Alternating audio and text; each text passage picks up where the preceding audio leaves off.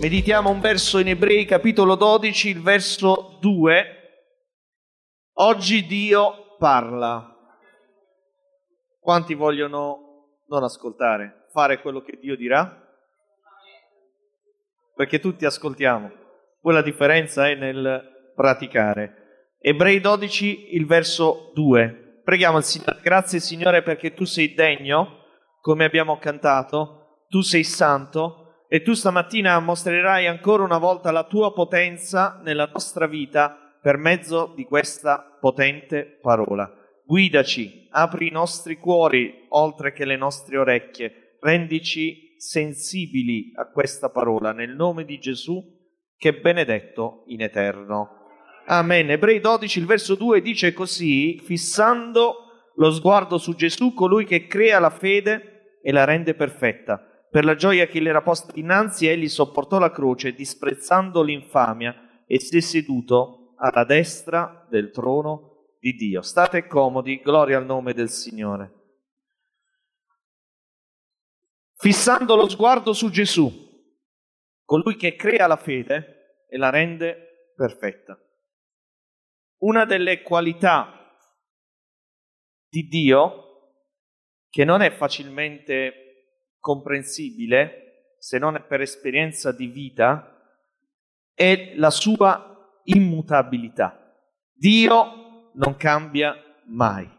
Dio non agisce in base alle stagioni, Dio non guarda alle simpatie o alle antipatie, e grazie a Dio per questo. Dio è lo stesso, lui agisce in ogni tempo a favore di chiunque si rivolga a lui. Dio è immutabile. Questa è una definizione importante all'inizio di questa meditazione perché stamattina Dio vuole basare questa parola che sarà, credo, così come lo è stato per la mia vita, di grande conforto, sul fatto che quello che Lui dice non viene meno proprio perché Lui è immutabile. Noi cambiamo, noi deludiamo, noi veniamo meno, noi non manteniamo quello che abbiamo detto, ma Dio no.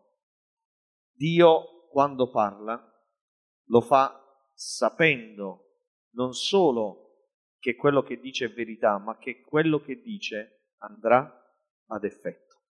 La lettera agli ebrei è una lettera che ha diversi temi teologici e dottrinali, ma un tema è centrale in questa lettera ed è il tema dell'accesso diretto a Dio. Tutti quanti noi, così come stiamo in questo giorno, in questo luogo, abbiamo la possibilità, la grande opportunità, direi, di avere un accesso diretto a Dio. Questo vuol dire che nessuno di noi stamattina è giustificabile se decide di rimanere escluso dalla grazia di Dio avrai magari sicuramente la tua personale difficoltà, anche il tuo personale momento che stai vivendo, la delusione che ha colpito la tua vita, ma tutto questo stamattina non ti mette fuori dalla grazia di Dio. Puoi autoescluderti, ma Dio qui stamattina per benedire e intervenire anche nella tua vita. E il tema della meditazione è affidati e vedrai.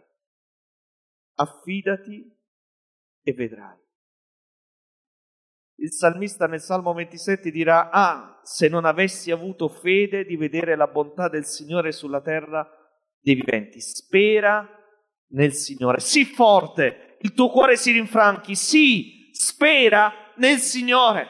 Non so in chi stai confidando, non so chi hai chiamato in causa perché possa venire a darti una mano, non so a chi ti sei rivolto, non so quali sono i tuoi obiettivi, le tue conoscenze, ma quello che ti dico con assoluta certezza perché mi viene dalla parola di Dio è che se decidi di sperare, di confidare, di avere certezza nel Signore, io e te non rimarremo delusi. Può passare tempo, l'abbiamo sentito nelle testimonianze. Possono passare a volte anni e uno dice perché devo aspettare? Perché Dio deve lavorare prima il nostro cuore, ma non arriva in ritardo, tranquilli.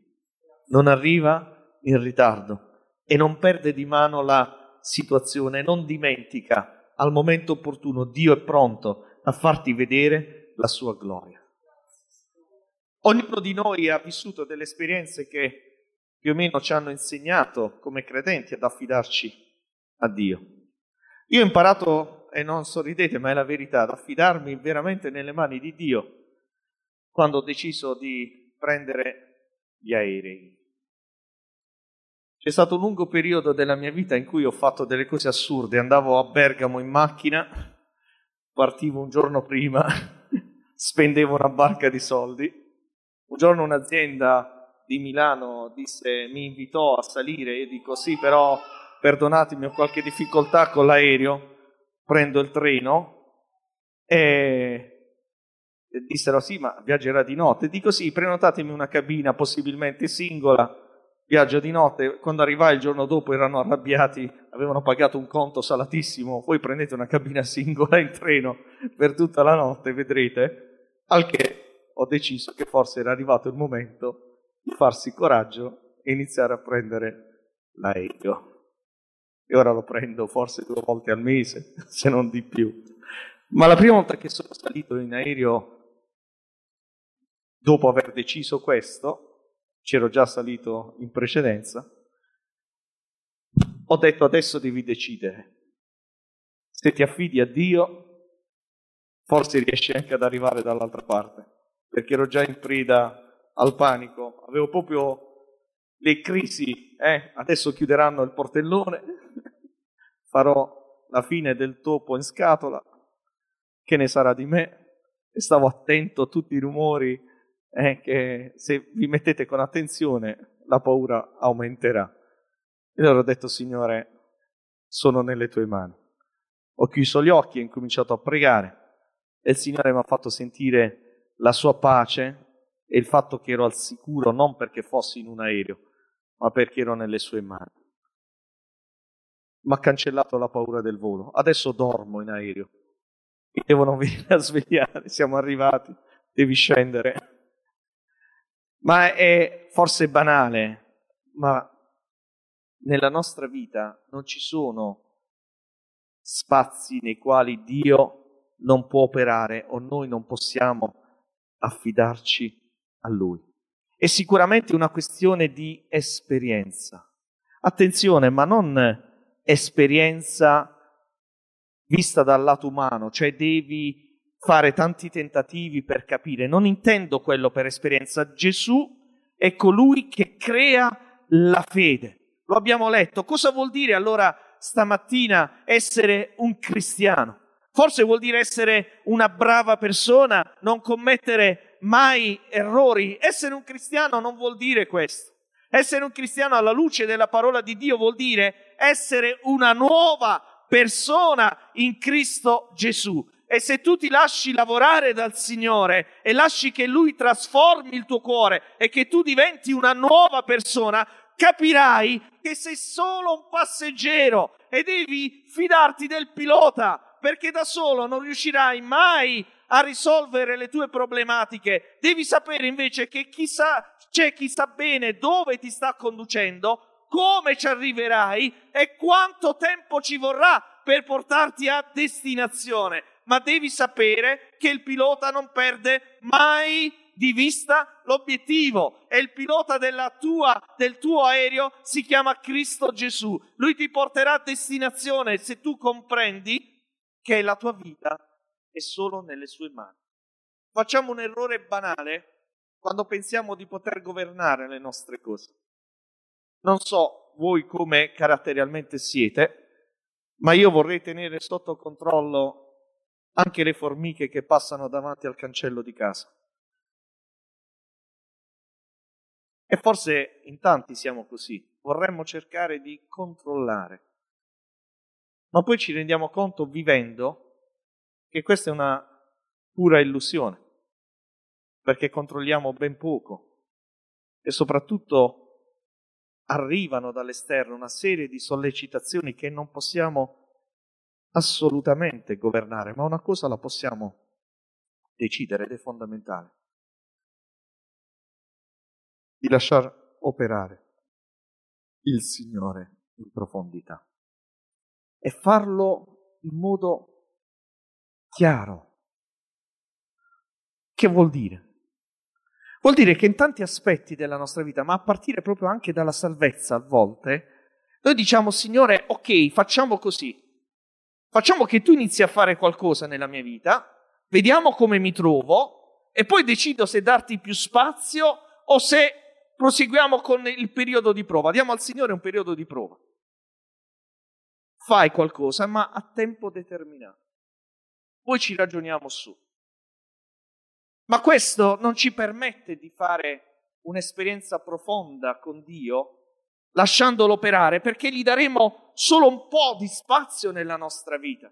Magari abbiamo timore che altri vengano a sapere che noi serviamo il Signore che cosa ne penseranno sul posto di lavoro se sanno che io mi affido al Signore? La mia immagine sarà indebolita. Guarda questo, adesso non è più manco lui in grado di decidere. Lascia scegliere al Signore. Ma io voglio dirti stamattina, gloria a Dio per quando riusciamo finalmente a dire a noi stessi, noi Signore non abbiamo la possibilità di governare davvero nulla e senza di te non possiamo fare nulla. Ai tempi di Gesù c'era Giuseppe d'Arimatea, ma anche Nicodemo, erano, dice la scrittura, discepoli in nascosto perché non volevano che altri sapessero. Giuseppe era un membro illustre, dice la scrittura, del Sinedrio e quando Gesù però morì a un certo punto, cosa che poi fece anche Nicodemo, prese coraggio e disse io vado da Pilato a chiedere il corpo di Gesù. Ormai Gesù era morto, avrebbe potuto pensare è finita, quindi che ci vado a fare a chiedere il corpo di Gesù? Invece capì che con la morte di Gesù la sua vita iniziava ed è quello che dobbiamo capire anche noi, che quella morte ha dato origine a tutto quello che noi siamo e possiamo, perché in quel sacrificio noi abbiamo veramente, veramente quello che ci serve. Affidati al Signore. Il vero ricco ha la vera ricchezza. Se sei un vero credente, seguace di Cristo, allora la fede che Gesù metterà nel tuo cuore sarà sufficiente a superare gli ostacoli. Ma non è soltanto questione di esperienza, è anche questione di tempo. Dice il verso che abbiamo letto che Gesù crea la fede e la rende perfetta, ma che intendo? Che deve passare tempo prima che realizziamo quello che Dio può fare nella nostra vita? Assolutamente no.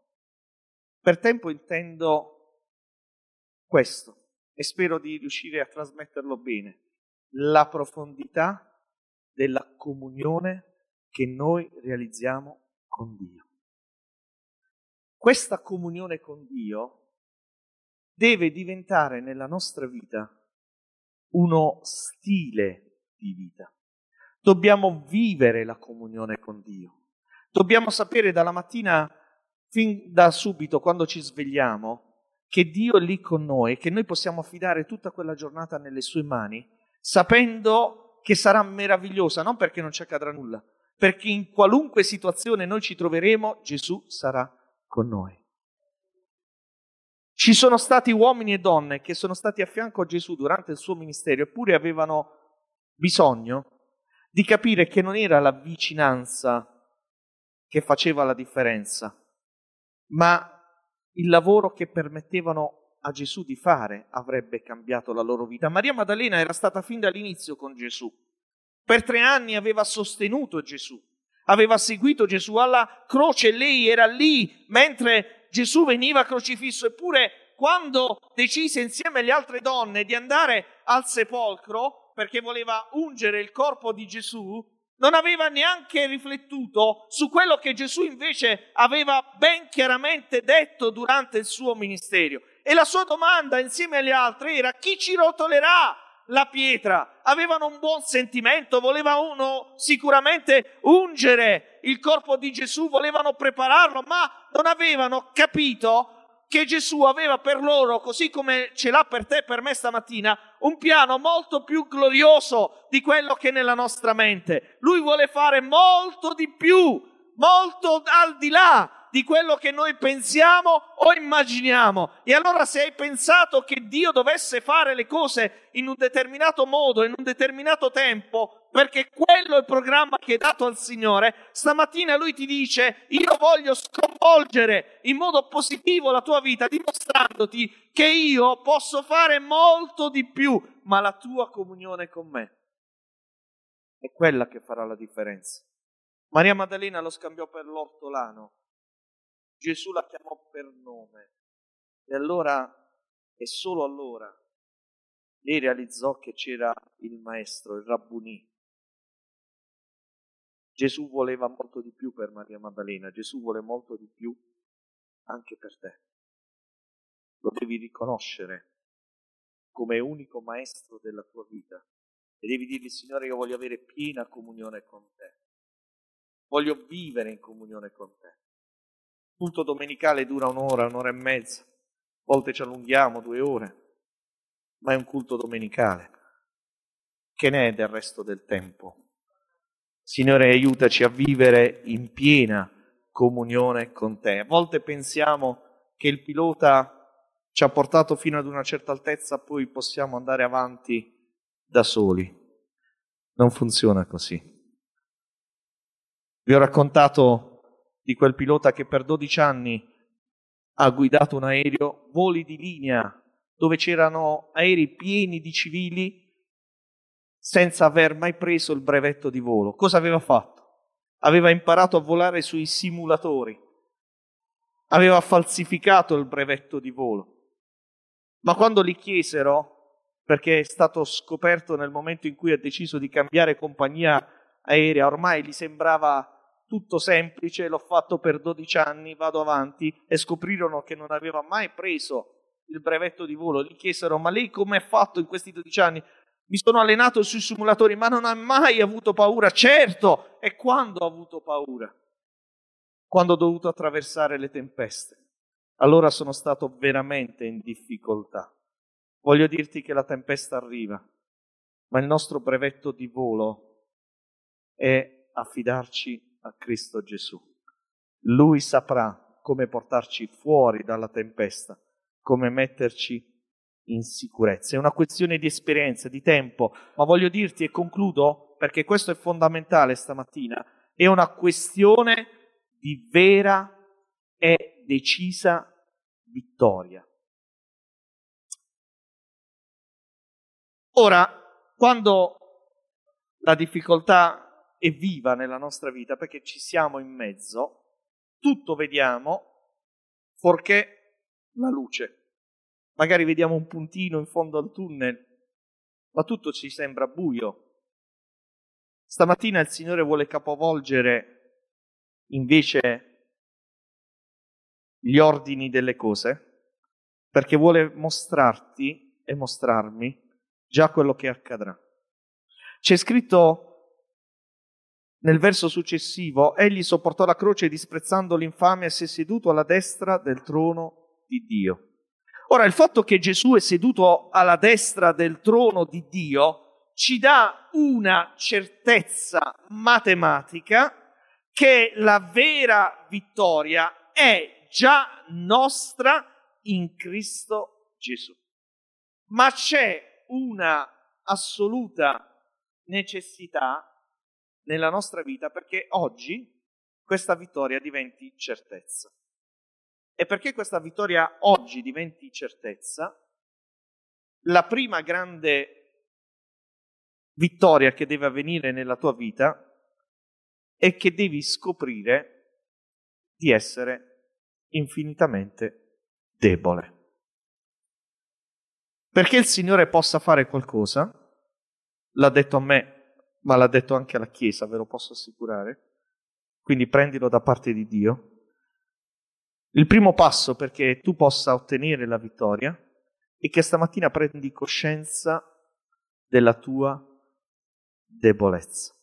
Perché finché pensi di farcela, finché pensi di non aver bisogno realmente fino in fondo del Signore, finché pensi che con la tua capacità e intelligenza, col tuo saperci fare, in qualche modo ne verrai fuori, o finché pensi che qualcuno ti risolverà il problema perché hai le conoscenze giuste, tu rinuncerai a capire che solo Dio ha l'unica vera soluzione, quella definitiva che ti dà la vera vittoria ed è quella che è in mente di Dio, non nella mente tua. Sansone era forte, aveva portato a casa innumerevoli coppe, ce le aveva tutte là, coppe, medaglie, ho ucciso mille uomini con una scella, mascella d'asino, poi ho bruciato tutti i campi dei Filistei, poi ho preso le porte della città, le ho messe sulle spalle, me le sono portate, aveva un sacco di coppe. Era un campione ma gli mancava la consapevolezza della sua debolezza. E solo quando diventò veramente debole scoprì che la sua forza non era nei suoi capelli, eh? ma la sua forza era nel rapporto con il Signore. Quando conoscerai la tua debolezza, allora scoprirai la vera forza. Sansone invocò il Signore, disse Signore mio Dio, ti prego, ricordati di me, dammi forza per questa volta soltanto. Aveva finalmente capito che la sua forza procedeva solo dal Signore. Se stamattina il Signore ti dice questo, è perché alla tua stamattina dichiarazione di consapevolezza, Signore, sono debole. D'accordo, ci ho provato, ho fallito. Stamattina rimetto ogni cosa nelle tue mani. Dio è pronto a darti la vera vittoria. E concludo dicendoti qual è la vera vittoria. In 1 Corinzi 15, 17 e 57, scusate, c'è scritto, ma ringraziato sia Dio che ci dà la vittoria per mezzo del nostro Signore Gesù Cristo. La vera vittoria è avere già la vittoria prima di aver ottenuto la vittoria, perché crediamo per fede che Gesù ce la darà. E allora stamattina vogliamo pregare non dicendo Signore opera, ma vogliamo dire Signore grazie, perché tu hai già operato. Chiudiamo i nostri occhi, preghiamo il Signore, gloria al tuo nome Gesù. Alleluia, gloria al tuo nome.